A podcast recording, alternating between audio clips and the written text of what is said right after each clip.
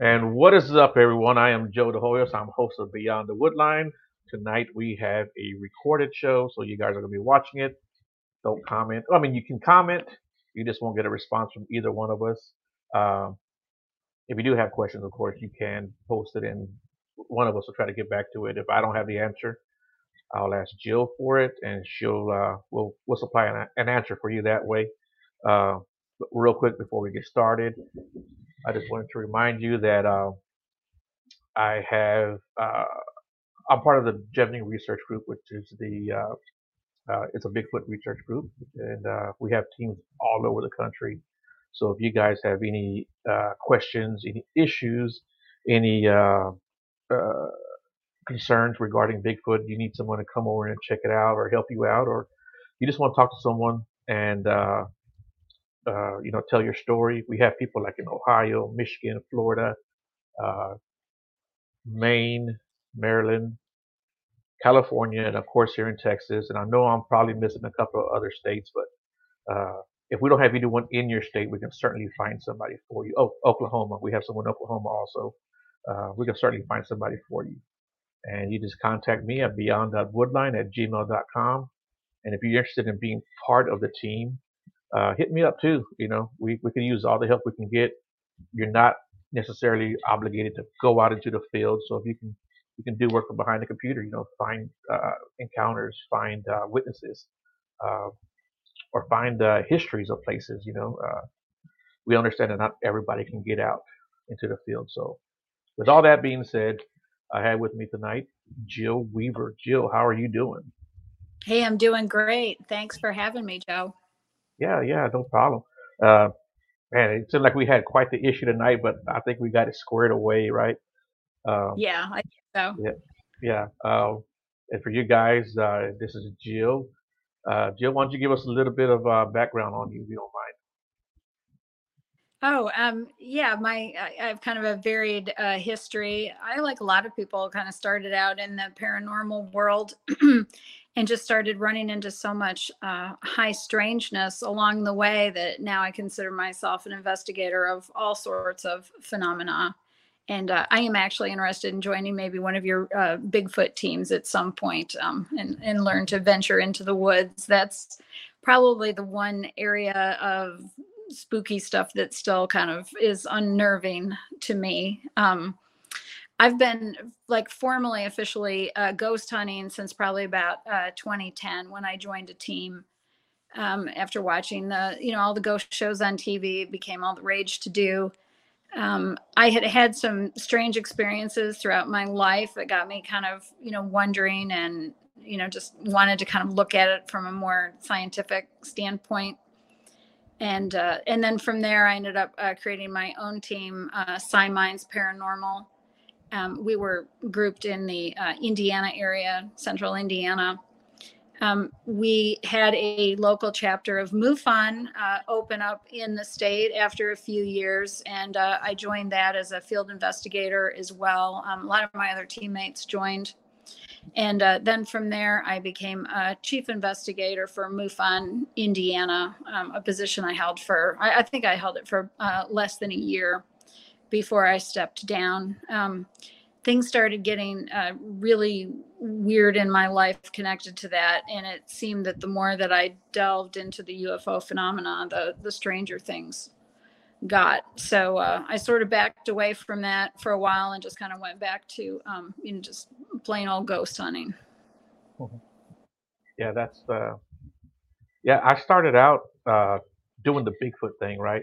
And along the line, I just got more and more into the uh, paranormal, more into the UFOs and alien uh, stuff, which is where I got the name Beyond the Woodline, because from, from a Bigfoot researcher, there was more out there, you know, beyond the woodline. Mhm. And uh, and I've actually had uh, a lot of paranormal experiences, and I've had two UFO sightings, and uh, oddly enough, no Bigfoot sighting, and I've been doing that for ten years, right?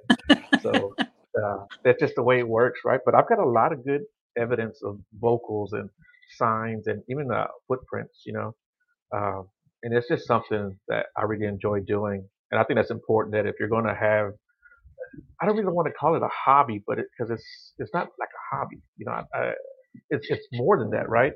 Um, so if you're gonna do something like that, and you might as well love it and enjoy what you're doing, and I and I, I love it. There's nothing like being out in the woods, even if we don't get any activity. At least we're sitting around a campfire with good company hmm and good, you know. That's what I tell everybody. That's what it's all about. I think. Um, That's what all of it is about. I always talk to people and they don't realize that that all of this investigating is actually a very social activity. right. Yeah, and You know, we there's a lot of yeah, you're sitting yeah, you're sitting in a paranormal, you know, haunted place or whatever. You're just sitting around kind of just kind of quietly talking and observing what's going on and that that to me is is the best part of it. right, and in in honesty, some of my best friends are in the Bigfoot world. Some of these guys that I'll be friends with for the rest of my life. You know, they're guys that I've met in the Bigfoot world, and there's a couple of guys that I've met because of their encounters that I'm like really good friends with now, and I'll always be friends with them. Um, Walter is one of them, for example. I met him almost three years ago after he had an encounter, and he contacted me, and he happens to live in the area. So, um, man, we've become really, really good friends, and we talk all the time. We talk today, as a matter of fact. Uh, just a real quick, interesting, funny little story. I was getting into my truck this morning. I it was like 7:30, and putting my backpack in my truck, getting ready to go. And uh, the area of town that I live in, uh, everyone like walks their dogs or goes jogging in the morning and walking in the morning. It's one of those kind of neighborhoods. This guy was walking and he stops and he's like, uh, "Hey, have you seen a Bigfoot?" And I'm like, "No, but I've talked to a lot of people who who who've seen it." I told him I have a podcast actually, and he goes, "Yeah, I, I see your stickers on your truck."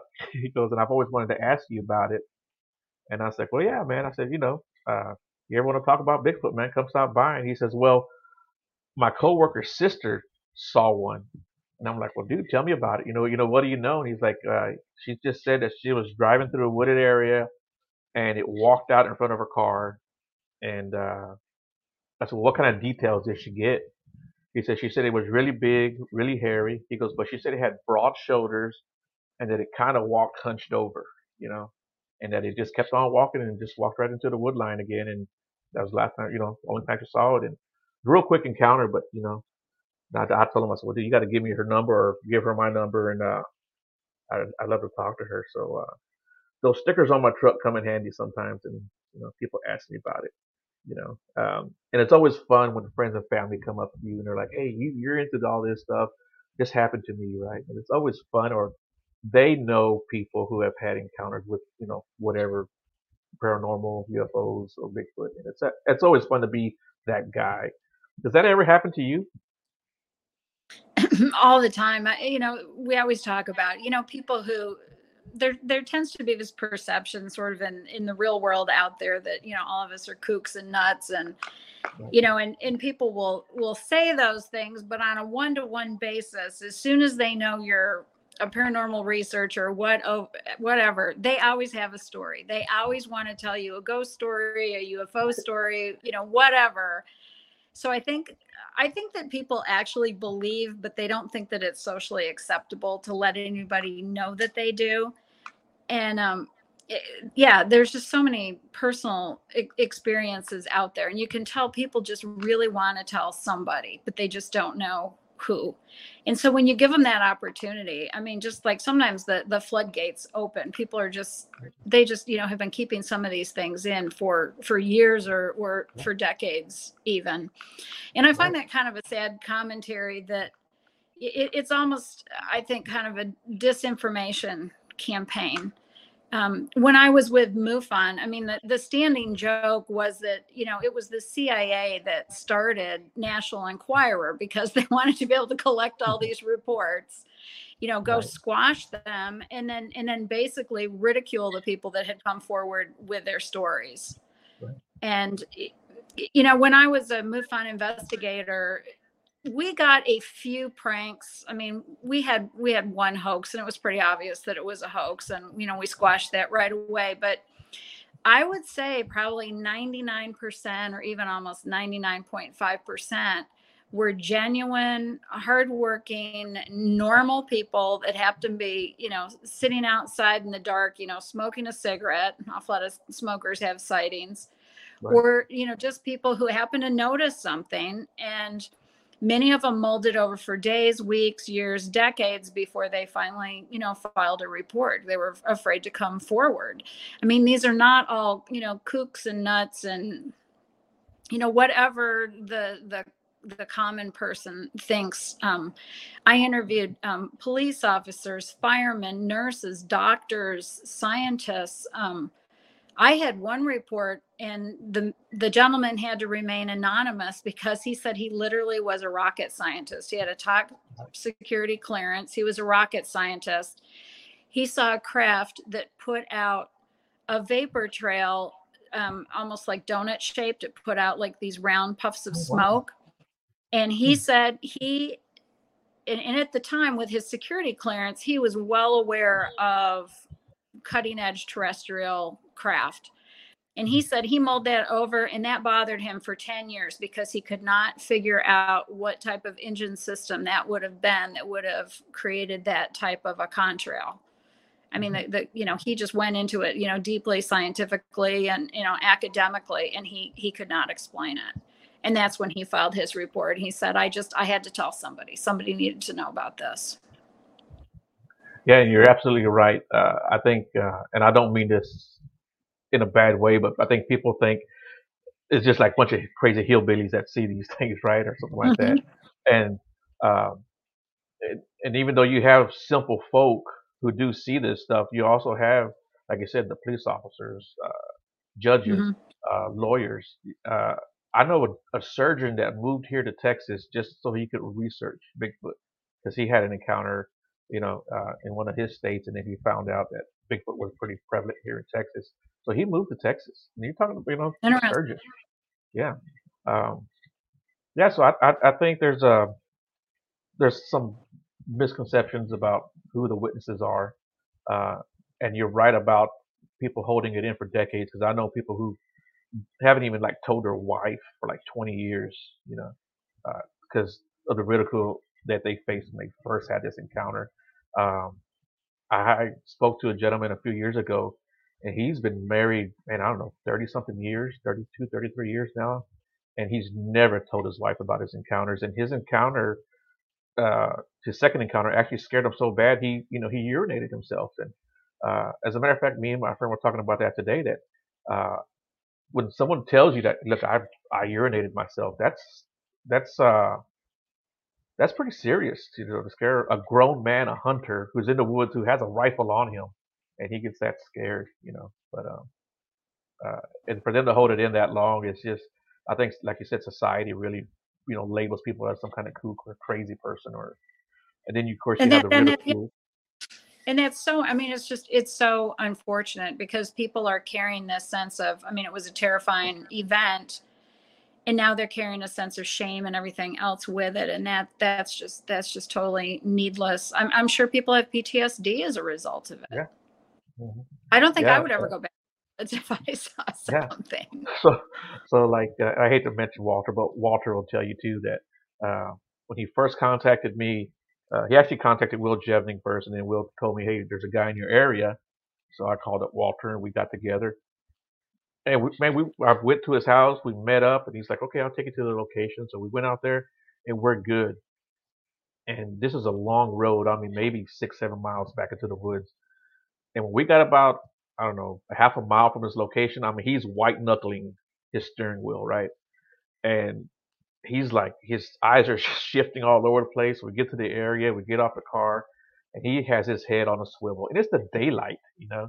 It's in the middle of the daytime. I mean, maybe one, two o'clock in the afternoon. He's like spinning around looking. He hears every little pop. He's like spinning around. And, and this guy, he was, uh, he was in recon. He was a Marine. And, uh, he's like spinning around and he's like, did you hear that? Did you hear that? You know? And he had some serious PT- PTSD and, uh, his girlfriend at the time, she could walk up on him and like scare him like that, you know, uh, the poor guy, you know, but going out there a few times and as many times as we've gone out there with him, uh, he said that actually helped him get over it, you know, even though he's still kind of jumpy, he's not near as bad as he was at the beginning. And, uh, a little bit of desensitization, then- desensitization and I talked to a guy last week, and uh, he was like so relieved to talk to somebody who believed him, you know. And I think that's very important for people, for witnesses. And uh, when you have a strange encounter, and this goes for anyone who's not uh, it just doesn't have to be Bigfoot, you know, UFOs and paranormal. When they're able to talk to someone who believes them or who can relate to that, uh, it, it helps them out. That's part of the reason why I do this show too, because I think uh, when other people hear that other people experience this stuff, it, it helps them out in the long run. So uh, you know, I, that's one reason why I do that too, just to get some let people know that they're not alone. I think it is very therapeutic. And then, you know, the investigator in me is, you know, when you see somebody that is literally having the signs of PTSD, that can't be faked. I mean, right. one one uh, one of my um, my witnesses, I I investigated her case, and we later became friends. She was actively being abducted when I was, you know, I'd come out to her house. She would call me and she'd say, I think they're out tonight. I have, you know, she would just get that feeling. And and I'd go over to her house. Well, there was one particular instance. We were walking in the dark toward my car, and uh, I used to have an old Honda Odyssey, and it had the sliding doors that you could you could trigger with your key. And we were getting close to the car, and I triggered the door, and so the door popped, and the light came on. That woman about literally jumped out of her shoes. She just she had such an aggravated startle response. And you you can't fake that. That that i mean i knew that she was going through something extremely traumatic. Right. and um and yeah you that that can't be faked. You know that that's not normal you know? Uh, you know any yeah. any grown man should not be that fearful of you know a daylight walk in the woods for example. Yeah. Yeah. Yeah. As as as we were leaving that area and we were i mean we, it's like a little turnaround because there's only one way in one way out. As we were pulling out we're driving and a squirrel runs across the road and he locks them up he locks his brakes up and i was so glad i had my seatbelt on because i would have went through the windshield Oh my like, oh, gosh. Oh, oh, my god. Oh my god. You know, and you know, we laugh about it now, but at the time, I mean, he was like, he was like, no, no shit, scared. But uh, he was triggered. Yeah, he was totally triggered yeah. him. Yeah. So, uh, as far as the ghost hunting and uh, what got you started doing that? I mean, was there something that happened that got you pointed in that direction? it, it wasn't one it wasn't one little thing. I would just say um like from a young age i always was into all of the you know the spooky unknown mysteries you know unsolved mysteries um fate magazine you know all of that ripley's believe it or not like all of that. I was just really drawn to that whole genre and you know including science fiction. So i always had that interest um, i always had like a little bit of a belief um, and I just started having just, I think we all have little things that happen to us, but what the difference is, is, you know, do you notice? Do you actually pay attention? Do you start trying to piece these, these things together? Um, just little things. I, I, was a teenager. Um, I had a fight with my boyfriend one night. I remember um, I'm we're sitting in my room and I was so angry at him, and my picture that I had of him on my dresser like flew off and landed on the floor. You know, so I was like, well, that was kind of odd. Um, you know, just a, a, lot of little experiences like that. Um, probably and I would say too that a lot of that can sort of merge with um, with spirituality and, and other metaphysical beliefs. Um, I had taken a trip uh, to Egypt, and I went with my sister. Um, we went into the Great Pyramid, which I'm telling you that that is something that every every person needs needs to experience. It's it's absolutely humbling when you climb into such a huge structure of these huge you know pieces of of stone. And and when you enter the tomb it's everybody just sort of whispers. You just you realize you're in this almost sort of like a sacred space. It's almost like a liminal space. Well we had gone into the king's chamber and then we exited and most people just go into the king's chamber and leaves. But if you go a little bit further down that uh, that chamber there's a side chamber and it takes you into what's known as the queen's chamber which is it's pretty far away from the king's chamber. It's also uh, at a downward angle but it's not as finished. It, there was never any um, sarcophagus or anything found in it. It's basically an unfinished chamber. Now I mean, this was back in the in the early '90s, so you know, you don't. This was before you know Instagram and everybody you know was going to the pyramid. It was usually just some pretty you know diehard travelers. So there weren't a lot of people in the pyramid at that time. You know, you have these 30 ton, you know, granite slabs, you know, sound isn't going to be, you know, traveling or, or reverberating anywhere. And so it was just my sister and I, and we were, we were climbing down and she was ahead of me. And I heard clear as day someone whisper my name in my right ear. And it stopped me dead in my tracks. It absolutely stopped me. And uh, and I just said to my sister, I said, let let's not go any further. I was incredibly creeped out you know, I mean, I'm in a foreign country, you know, too, and there's, you know, and there's not very many Jills. I don't think I ever told my sister what happened, and so that was kind of a real profound experience for me. And so I just kind of started watching for profound experiences and just watching for things that you know were strange. Um, I happened to have a real estate uh, career I got into, and that was in the height of the foreclosure crisis. And this was in Indiana around 2008, 2009. So there were a lot of a lot of abandoned houses basically um, houses would sit vacant for you know almost sometimes more than two years as they were going through the foreclosure process and so i would i'd be showing these houses which you know are definitely you know stigmatized and i started having weird experiences in these houses um, I would have camera malfunctions. I wouldn't be able to take pictures. Um, I would take pictures. I would develop them. I'd see all kinds of like weird shapes in them. Uh, my very first listing, I had an electronic lockbox that detached itself. And my client called me and he said, Your lockbox is, is over here hanging on a peg. And I said, How is that possible? I said, I had it locked to the security gate on the door. And he's like, I don't know. He goes, We just found it over here.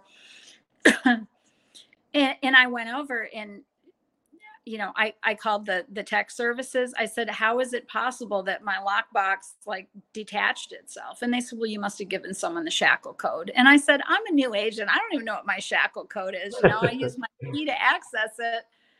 And, you know, and everybody just kind of shrugged. You know, I was in the office. I'm asking other, you know, agents, you know, that have been there 30 or 40 years, and they're like, "I don't know. It never happened to me." And well, I did a little digging and it turned out that that, that listing of mine, it was for an investor client. And I, I called him up and I said, so how exactly did you get this house? He said, oh, you know, I, I bought it at an auction. And he said, um, you know, it was, it was all trashed. Uh, we had, you know, fixed it up and then it got trashed again. And I said, what do you mean by trash? And he said, well, somebody had been in there and there was all kinds of, you know, graffiti spray painted all over. And I think they had set a fire or whatever. And I was like, well, this is this is really like the definition of a stigmatized property. And um and that I actually had had my camera malfunction in there too when I was trying to do my listing and so I told my client, I said, you know, my advice is, you know, let's just get this, you know, fixed up. I'll put a regular mechanical box on the house and, you know, let's just get this thing sold because there's something kind of strange at work here. And, um, and, uh, and, and we sold it and then I drove past the house like a couple weeks after closing, and um, and the garage door was all wonky, and a tree had fallen on it. so oh, like, that's like, man, that house was just it was just bad news. It was just bad news all the way around. So um, that's about the time I I, I joined a team, and uh, one of my first teammates actually turned out later to be one of my clients. We had I'd been showing this beautiful old Victorian house and we were hearing footsteps and sounded like somebody else was in the house with us. And you know we saw some things move and and my client said did, did he goes did you see that? And i said yeah i saw it. I i heard. And um and then you know i would start carrying a k2 in my in my purse when i was doing these showings just like before or after the clients would be there i'm like i'm just going to do a little test here. And um yeah that that victorian house i ended up going back um, probably about three or four times and um and and we would do showings and we would just you know sit there and that that place was amazing it was so active and uh i had the listing agent of course you know he was all excited because he thought you know i had a buyer and i said now you know nobody's i can't get anybody to actually you know to commit to buying it and And I said, you know, I have to ask you. I said, did anyone die in the house? And he got really quiet. And uh, in under New York State or um, under Indiana State uh, disclosure laws, that if someone has died in the house, you don't have to disclose unless you were directly asked. And so I directly asked him. So there was this long pause, and he said, "Well, yes, my mother-in-law passed in the house." And I said, "I said, okay. I said that's that, that's good to know." But so I, I felt like it was her. She was probably still wondering what the heck was going on. All these people were traipsing through her house, and Right. Yeah. it's absolutely gorgeous house. So, you know, it, I and I, I I got a lot of haunted real estate stories from you know other realtors that I worked with. I actually have quite a file compiled of of all the um, potentially haunted properties that they encountered. But I think you have to be a little more attuned to this. I mean, I get a story or two, you know, here and there from the other agents, but you know, they had been in this business for, you know, 30, 40 years. And I was having all kinds of experiences just my first year in real estate. So I I think I'm a little more attuned to it and I think or I just maybe, you know, pay more attention. Yeah. But I think yeah, probably a little bit of both. Yeah i think they they just they they will come seek you out and um i always do say that you there's a part of you that you do have to believe before you will see Yeah. and once you have that little bit of belief and if you can just kind of open your mind up a little bit you know sometimes then things will show themselves to you Yeah. I, I think you're absolutely right about that. Um, you know, real quick, when you you mentioned the pyramids, I love the pyramid stuff. I love reading all that stuff and learning and uh, and I I always call it like my Richard Dreyfuss moments when I'm on, on YouTube and I'm checking all the video stuff. Uh, I get the Richard, Richard Dreyfuss from uh, Close Encounter thing where he's going crazy. You know, he's building his uh, the Devil's Tower. Or, or, is that what it's called? Yeah. yeah it was the right. devil's tower thing Yeah, yeah yeah, yeah. So that's what I call it. I, when I start start to Richard Dreyfuss myself, you know. Uh, yeah, as a matter of fact, I even got my little my little pyramid right here. See you need to go see it's calling Yeah, yeah, I think so. I think you're absolutely right about that. Um, have you ever been scared, like legit scared? Um, it kind it kind of yes and no. It, it- a lot of people ask that, and and uh, the, once again, the perception is is that ghost hunting is really scary. Um, Right. Ghost hunting for me is very uh, cerebral. It's like you're out, you're paying attention to what's going on. So the times that I've been, you know, like really creeped out is when you're, you know, for certain that there's no one in the room next to you and you're hearing loud footsteps. That that's scary, but it's more in a in a threatening way. You know, um, I've been startled before. Um, I've been touched before, and that it's more of a startling thing. Um, Okay. or I'd say kind of just you know being intensely creeped out. I can't say that I, I've never run from a, a location. Knock on wood. Right. Yeah, Yeah, it's the same here. Um, we uh, many years ago, I lived in a house and it had a lot of activity, and mm, we all experienced it, uh, my kids and I, and we never got like the impression that it was had any kind of you know ill intent or there was anything threatening or that he was trying to scare us. It was, I mean, it was definitely freaky. We definitely got startled and even scared, but uh, you know, we never like, okay, it's trying to do something to us or it's trying to Mhm. run us off. We never got that impression. Um, and we all saw a shadow figure at some point in time or uh, a black figure, a Mhm. black mass. You know, uh, we were all touched or poked at one time or the other. Yeah. Um, but I think it was just uh, the original owners of that house just letting us know that they were still around. And, uh, Mhm. and so, yeah. most it- likely i mean i've i've had experiences that if they if they had gone on then it probably would have you know elevated i i had a shadow person manifest in front of me um, this is at my old house upstairs in in my office. I was sitting at my desk working. And i i looked up and there was a full blown pitch black shadow man. It was the kind wearing the hat standing Mhm. there like no more than like six feet away from me. And this is in broad daylight. The sunlight streaming in you know in my window. And then and then just like that he he vanished now if that encounter had gone on long enough for my brain to kind of realize you know what was going on or if he'd taken like you know movement toward me yeah then i i would have been tripping all over myself to Right. to get away Yeah, yeah, I saw that same entity. The, yeah, yeah, I saw the same entity. The Hat Man is what I call him. Mhm. Um, when I was uh, I was like 20 years old, I was still living at the house with my mom and dad. I saw him in my room, and years later, I don't know, maybe 12, 15 years later, my niece she got married, and she moved in with my mom, and they they were staying in that room, and her husband at the time saw the same guy in that room too. So uh, that was pretty cool that he saw it and I saw it in the same room.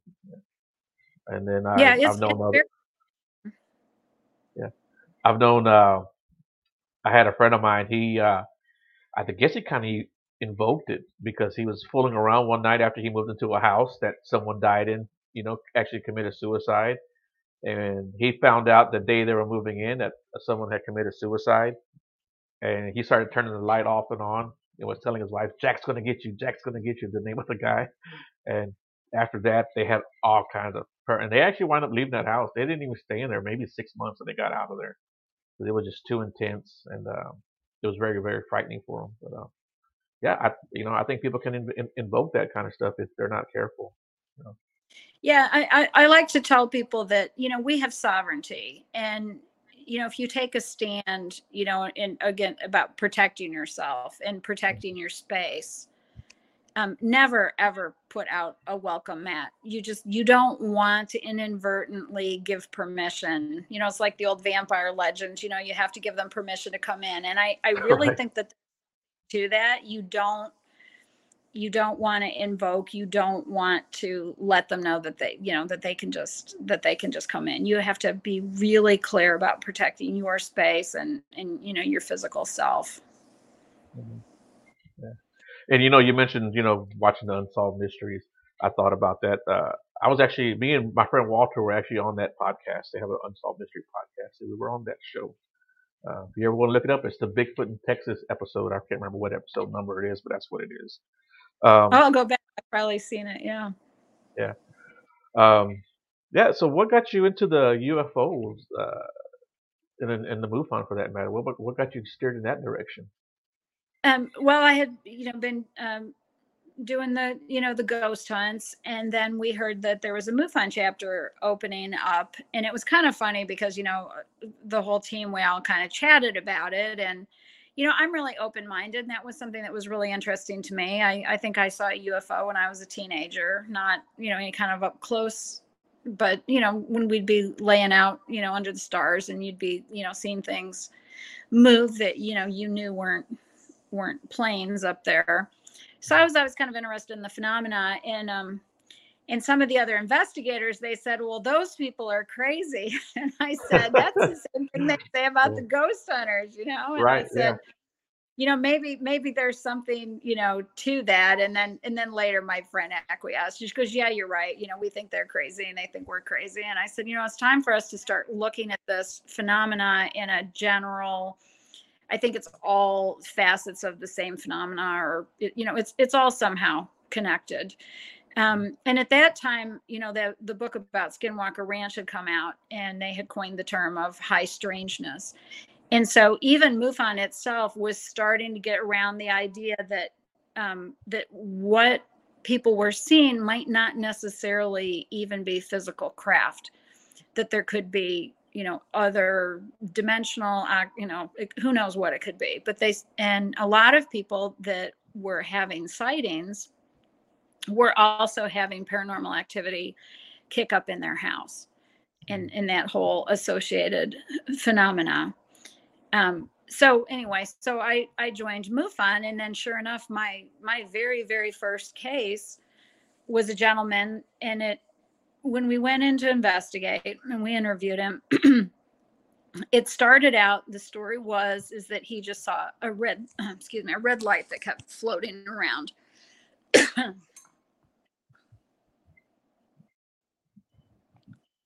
so he tells us his story.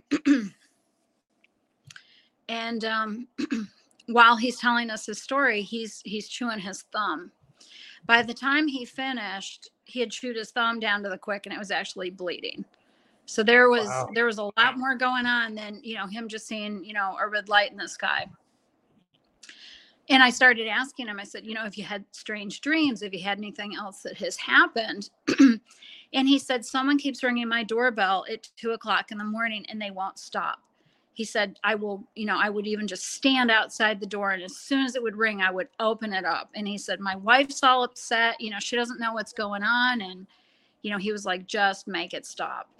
So there was clearly more, you know, than just this, you know, this light. And then, you know, um, we later sent him to be um, hypnotically regressed. And yes, he was, he was actually having um, more contact and uh, and was possibly you know had been abducted. So you know just on the surface it seems like maybe nothing at all but you know he was having the full blown um, associated activity. And uh, we had another case.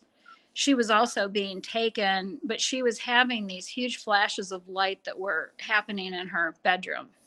Mhm. and we actually witnessed them. We actually captured captured them on uh, camera we were all staked out at our house and we saw these huge pops of light just like somebody had used a flash and and i said who used their flash? And we all said no you know nobody everybody said well you know we don't we're not using our cameras we're not using flash. Mhm. and i said well where'd you see it come from? And everyone thought that the directionality was somewhere else. So it was kind of weird that we all experienced it we didn't cap we had, didn't actually capture the flash on camera but we captured all of us talking about it. So it was almost more like it was a like a mental projection. But what we hmm. did capture on camera is while all this was going on the bedroom door opened itself up. So all on its own.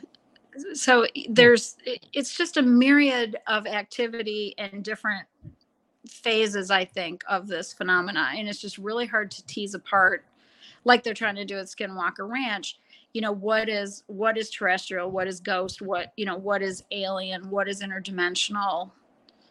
Um, you know and, and the same thing that's my feeling about bigfoot. I mean as a biologist i could see that you know it actually could be this physical creature that you know does leave behind tracks and it does leave behind like you know hair samples. But there's been no remains you know and it's always in so much association with UFO sightings that you know which phenomena is it is it terrestrial is it interdimensional is it both does it you know change these different phases of matter uh, and there's there's just so many questions there Right. Yeah. Yeah. I, I'm I'm on the side of the fence of the flesh and blood, but I don't discount anything else that anyone else is telling me because I think, Mhm. You know, man, this is a strange world, right? This is a strange universe. You don't know what's going Mhm. on or what's happening, and there's stuff that that we're just never going to know, you know. Uh, Mhm. so I don't. So when someone comes to me and they tell me, and I've had family tell me uh, they have seen Bigfoot like disappear right in front of their eyes, right?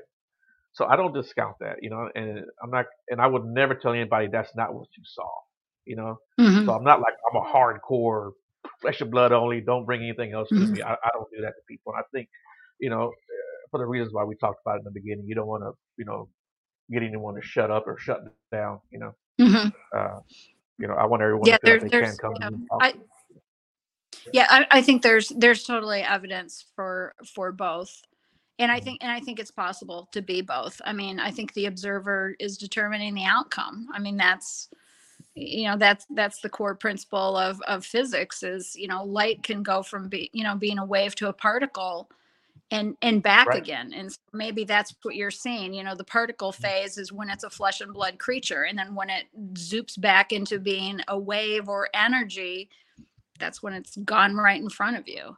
I mean to me it would explain you know shadow men. Shadow men when they pop up you know they'll stop a laser. They they are mm. actually matter because only matter can stop a laser beam. Right. but then they'll they'll just vanish. And you know and, and with the physics as we do understand it how is that possible? You know you can't you can't convert directly from matter into energy without you know explosion of heat. So i don't know. There's there's still some things there that um that we do not understand nor are we even really close to understanding. So the light that y'all saw in, in that room, what color was that light? it was bright white Okay. but right. now her um leading up to when she first started having her UFO experiences uh she claims that the very first thing that happened is that she was seeing uh, blue orbs. She saw these small blue orbs of light start to drift through her backyard, and then they were drifting through her house. And the reason why I asked that, and if you see me looking down, I'm just writing notes. Um, the reason why I asked that is uh, I had met someone and we got really, really close. Uh, and uh, she was an abductee, and she had told me, she goes, "Look, I'm just letting you know that if you know if we continue this, you're gonna start having experiences." You know, I was like, "Oh, don't worry about it. I'm okay, right?" And I mean, just in a matter of like a week, I started having stuff happen here. And one of the things that happened here was my room filled up with a blue light. And uh, at this time, I was telling Walter about you know about this woman, and he's like, "Really?" And I was like, "Yeah." She, I said, "She told me that all this stuff was gonna start happening or whatever." And I kind of, uh, I was like, "Ah, just." I didn't want to say I blew it off, but I kind of really didn't think much of it, you know. Mhm. So I was telling him about this, and like I said, like a week later, when I I saw the the blue light, my whole room just filled up. Like it, it looked like somebody was welding, you know. And Mhm. so uh, we went out bigfooting, and I was telling Walter about this blue light, and man, his eyes got this big, and he has he had a friend with him, and he's like, "Hey, did you hear what he's talking about?" And she's like, "Yeah." She goes, "Yeah, we saw a big blue orb in their room that filled up, you know, that filled up, but I didn't see an orb. They both saw an orb." Yeah, so I thought it was pretty uh, uh, coincidental that we both saw a blue light, even though he saw they saw an orb and I didn't. But it, what what was weird I, about it is that I when I saw the blue light, I just went right back to bed, like nothing, just like oh, my room's blue, and go back to sleep. So I thought that was kind of weird. that yeah, that's also evidence that something strange happened. Um, a lot. Of, yeah, yeah, I think yeah. Before the show, you and I had chatted about that. You know, that I would interview people, and they'd have some crazy thing happen. You know, all the treetops were snapping off, and I'd say, "Well, then what did you do?" Well, I just went back to bed, and it's like you know that's not a natural response. You know, just Yeah, oh, okay, I'm just gonna go back to sleep. You know, most people would, you know, be up for the rest of the night and the next three days, and you know, and pacing around because of it. But the the blue light, I think, is always really interesting to me um, I was just reading a scientific article a couple weeks ago, and they determined that if neutrinos had a color, it would be blue. Okay. So, in uh, in my medium friend, she said whenever she is like seeing, you know, like seeing an entity, seeing a spirit, she said it'll sort of be surrounded with like this blue light. Hmm, So I don't know what it is about that part of the color spectrum, but it's it's sort of associated with um, with UFO activity. and you know and that's how i got i don't believe that i had ever been taken. I, I don't know if that's if that's true any longer but um, the more i got involved in the ufo community and i was going to all the conventions and i had gone out to the uh, open minds convention out in in phoenix one year and it was uh, dr Leir was there when he was still alive. He was the the surgeon that was removing um, implants from people. Right. and his technician was there and they were scanning people and you know i got scanned. I didn't have any implants. And then he also had you know this psychic or this reader. And he was just sort of you know doing like a little intuitive scan of people. And he scanned me and he, he said he said you haven't been taken yet and he said but they want to let you know that they have noticed that you're curious about them and so if you are expressing curiosity about them they're going to start getting curious about you and and I I took that very much to heart, and that's when a lot of weird things started happening in my house. Um, I started hearing uh, like really loud electrical discharges a sound that I couldn't even begin to describe to you. Sounded like it was it was in my house. It was like a huge transformer had just like you know discharged, or like a like a Van de Graaff machine had just discharged a huge amount of electricity. You know and there was you know nothing nothing wrong nothing blew up in the house. Um, my son uh, saw a ufo out his bedroom window i was down making dinner and he's like mom there's ufo outside. I'm thinking oh god no there's not. And i'm thinking you know it's like he's looking at you know i think he's looking at something you know way far away. And so you know i come upstairs and he's like well you know it took you long enough. It's gone now. And i said well you know where was it? And he goes, Oh, it was just right out here. It was like, you know, and he points and he said, Well, it was going all the way around the house. It was about 10 feet away from my window. And it's like, Holy oh, schmoly, wow. you know? like, yeah, you could have said that, right? you, you could you could have yelled a little bit louder. Yeah. And um, and then he uh he was uh, at his dad's one weekend, and his dad is um, is still to this day a commercial airline pilot, and so his dad took him out flying, and and as soon as he gets home he's sending me ufo pictures. He was like oh yeah i saw this this it looked like this big black sphere that was you know flying you know when dad and i were out flying. And i said did you say anything to your dad? And he's like no he'll think i'm crazy. But you know he photographed this this craft. So that started getting a little bit too close to home. It's like when you start you know messing with my kid and I was like, you know, and then I started having, you know, white vans parked in my cul-de-sac. Um, I believe my phone was bugged. I had a weird um, Men in Black mist encounter. Um, we we were joking when we were having our technological issues here tonight that it must be the Men right. in Black, but um, related to one of the cases that that I have already spoken about.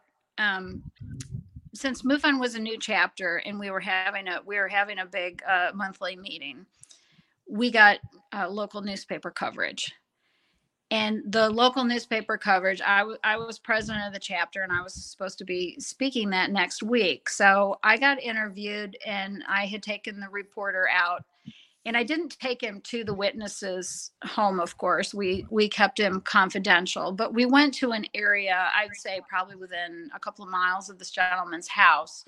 And I was pointing in the in the general direction of of where this this gentleman were you know was seeing these these red lights in the sky which not so coincidentally was toward Camp Atterbury which is a huge National Guard um, installation in central Indiana so I didn't think very much of it. This all comes out in the paper.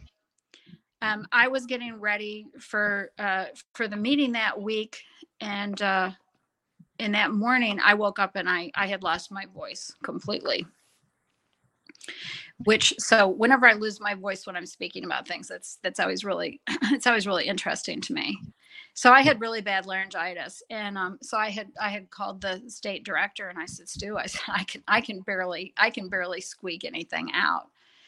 And he said, okay, you know, don't worry about it. You know, I'll, you know, I'll speak in in your stead or whatever. And I said, I, am just, I'm just going to go back to bed. I'm going to, you know, try to feel better here. So, um, my partner at the time, um, my ex husband, had gone to the meeting, and he came home and oh my gosh, he came flying in the door and he is like, he's like, come on, you got to grab a cup of coffee. You got to hear about what happened at this meeting. And I said, oh my gosh, you know, I, I miss, I miss one meeting. Like what the heck happened? And he said, um, he said, because I'm, I'm really, really glad that, that you, you didn't attend. And and then you know he tells me all this and one i always say that you know spirit spirit will protect you spirit will save you. And in this case i i really think there was something else that that did protect me. He said um there were four men that showed up looking for me. They wanted to talk to that lady that was in the newspaper. And then, you know, so as soon as they said that, you know, everybody like they all just like shut up and they're like, well, you know, she's not here. And they're like, where's she live? What's her name? And they're like, we're not telling you that.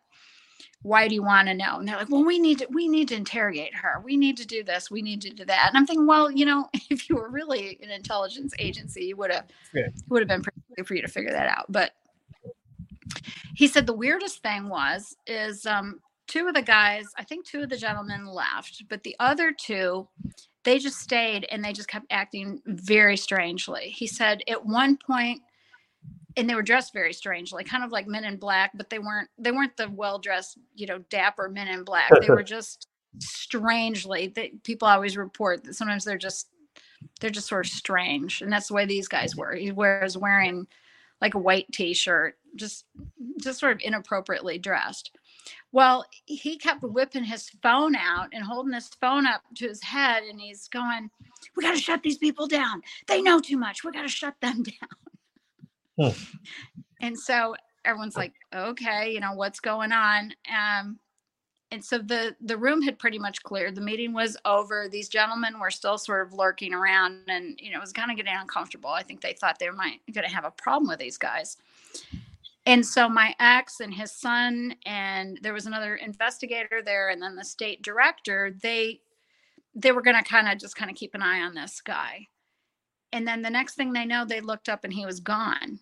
And they couldn't understand where he went because he was sort of backed into a corner of the room and there was no way he could have left the room without going past or like between hmm. between them. He he literally vanished and so hmm. yeah, that was the story I got when when he came home and I'm like, "Oh my gosh, like what what the hell?" It was just this one you know, it was just this one sighting case, but like I said, as it as it turned out, it was a lot more than, you know, just seeing some, you know, red OBLs in the in the sky and right. I don't know. I don't know if it was bringing the weirdos out cuz you know that happens, it brings out the crazies, but I don't know. It's it, it, my life just got so weird for a while. Right.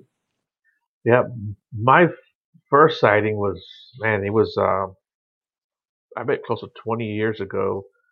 Uh, I was fishing in in Galveston, and the gentleman I was with was off to my right hand side. I don't know, 40, 50 feet to my right, and he and I hear him goes, "Hey Joe, what's that?" And I look over to him, and he points up to the left. He goes, "Yeah, what's that right there?" And we look up, and about 300 feet above us, there's a round craft. It's a, a perfect disc. We can only see the bottom of it, so I don't know what the top looks like it was just a round uh, disc, and it was just right above us, so slow and so smooth. I mean, no lights, no shaking, and no noise. And we could hear uh, right down the strip from us, maybe three, four miles down the strip. There's a little landing. Uh, there's a little airport, uh, like single engine planes, and you could hear them buzzing in. This thing was right above us and made no noise, and it just kept on going right along the the coast until it disappeared. And it took about five minutes for it to get out of sight because it was just cruising so slow. I mean, too slow in my opinion for anything other than a helicopter. Uh, you know, to maintain that airspeed, you know, they have to maintain to stay in the air. This thing mm-hmm. just just almost almost floating, but just so smooth. And then uh, last year, me and Walter, we went out bigfooting. We came back to his house. It was late. I don't know, 12, 1 o'clock. And we're in his front yard. And uh, I'm like, okay, man, I gotta take off. And I happen to just look up at the sky, and we see these two lights come like this at each other, and they stopped, and then they made a couple little circles, and then they took off in opposite directions. And I mean, I had my phone out, I'm trying to record it, but the dumb iPhone, you know, it, it doesn't see nothing but black sky, you know. Mm-hmm. But uh, yeah, that's the second time I saw it, and that was during this time that, uh, that all this other kind of weird stuff was happening here at my house, and uh, I was having because uh, because I meditate I was having weird visions. Uh, and I guess there were dreams I was having too of like creatures or beings. I call them creatures because they look weird. They were like standing like around my bed looking at me. And uh, yeah, they were. It was. I had some weird stuff. Uh, I came out of the shower one day and my bedroom door is right here and it was closed. And I saw this little figure back up and go through the door. You know, yeah, it was crazy. It was. It was. I've had some fun stuff happen yeah, yeah, it happened. Yeah, I mean, a lot of people, you know, it's that's just it's been with them their whole lives. But I do know that if you do start hanging out with with abductees, yeah, you will start to have experiences too, because that's when things were so crazy for me. Yeah. People in Midland used to say, "Oh well, you know, I'll never, I'll never meet a contactee," and I'm like, I've got like at least five or six on speed dial in my phone. it's like I don't know what you guys are are doing. But yeah, I, at yeah. the time, it's like I just, I just kept bumping into so many of them. Right. And um, uh, we had a uh, um, well, I say we. I had this dream of getting like on a bus, kind of. I don't know. It. I don't know what it was, but I, I know when I got on this this bus, it went up, you know, and it was long and white, and there was people sitting in, in in rows, and I just remembered the first person I saw was this young girl. She had a hickey on her neck, and I just remember that hickey for whatever reason. I just remember that hickey. That was one of the strangest dreams I ever had. It was just so weird. I remember being like in a tube filled up with water. Uh, yeah, I had some weird stuff happen. It was a kind of crazy time for me. But um, yeah, that's uh, kind of the stories of my little life, my little adventures. And like I said, I haven't even had a Bigfoot sighting yet. That's what I spend most of my time looking for. You know? yeah. well, maybe maybe one will come out of a UFO at some point. Uh, yeah, maybe. I did. Yeah, one of my contactee cases, she said that. Um, yeah, she said when she was on the craft, she said, yeah, there were Bigfoot on the craft, and Hmm. she got the feeling like they were they were like helpers. Um, I mean, you know, the I mean, the famous. The, the the famous sort of sighting that started all that was at Skinwalker Ranch when one of the scientists had the night vision goggles on, and he mm-hmm. was watching this orb float around and he could only see it because he had night vision goggles on and it got down Right. to the ground and a in a bigfoot climbed out of it hmm. Yeah. and you Yeah. know, and you know and, and another investigator standing right next to him who did not have the night vision goggles didn't you know didn't see any of that and so you know it was almost in this different spectrum of of light but So, do you know if uh, has has anyone ever like received phone calls from I don't know the Men in Black, if you want to say that, or any other entities that tell them basically to shut up about what they're talking about? And Um, I don't know. I don't know about phone calls. Um, we, I received, me and my husband, we received sort of a veiled threat from the FBI through one of our other friends. One of our friends was testifying in a FBI case. And um, and he was on he was on Facebook and he was trying to type something and as he typed he kept seeing everything like someone else was on the other side like erasing it all Right.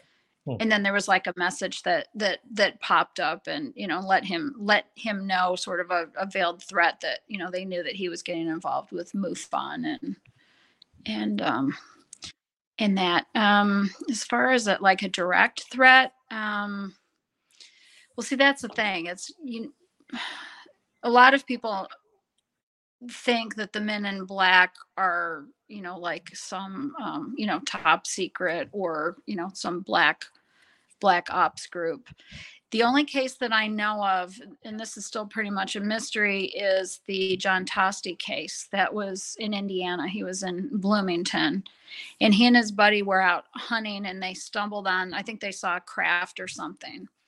And uh, and then they had like military men men in black come to their house and interrogate them about what they had seen and you know he had he had been threatened about it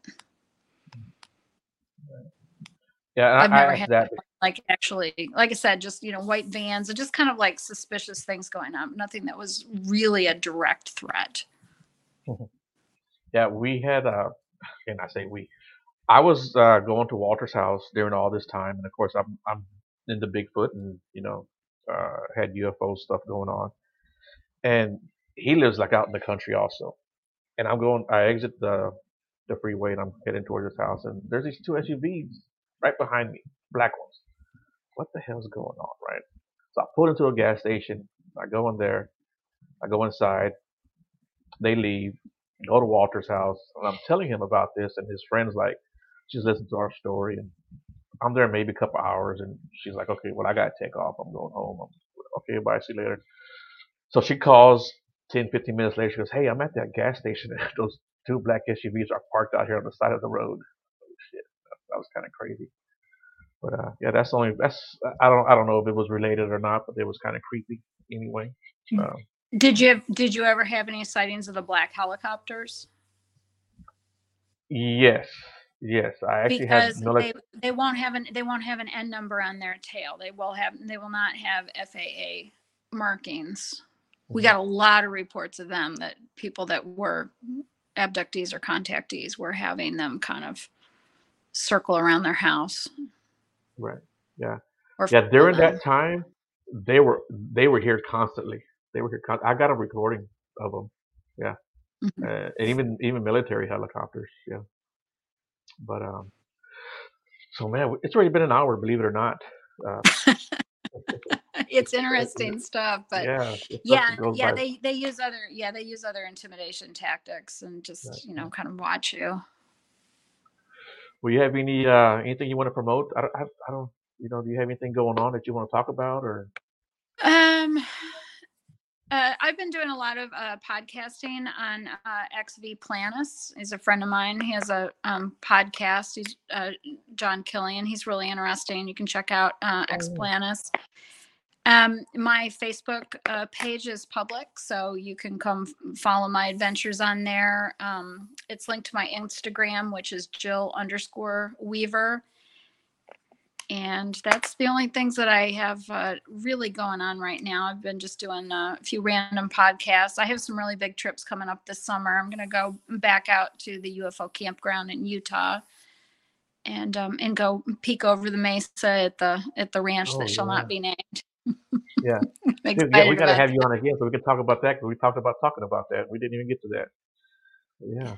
Yeah, yeah, I went out last September, and it, yeah, a few interesting things happened. I mean, nothing like certainly ground shaking, but you know, Yeah. it was Well, like interesting. I it said, I'm, interesting. well, yeah, I'm sure you got a lot more to talk about. And like I said, we'll we'll try to work that out. We'll get you back on again. Um, but yeah, well, cool. I really do appreciate you coming on. Um, you know, like I said, is there anything else you want to say or no, that's great. Thank you so much for having me, and yeah, I'd be happy to come back on, and um, we can we can talk some more about the weirdness that we've experienced, and uh, Well, cool beans. All right. Well, um, yeah. Okay. Well, don't don't go anywhere. I'll, I'm gonna talk to you real quick. And for everyone else, Okay. like I said, it's recording. You have any questions, man? Hit me up. Uh, beyond.woodline at gmail.com, and uh, we'll we'll get those answers to you guys. And uh, everybody, good night. Good night, Jill. night.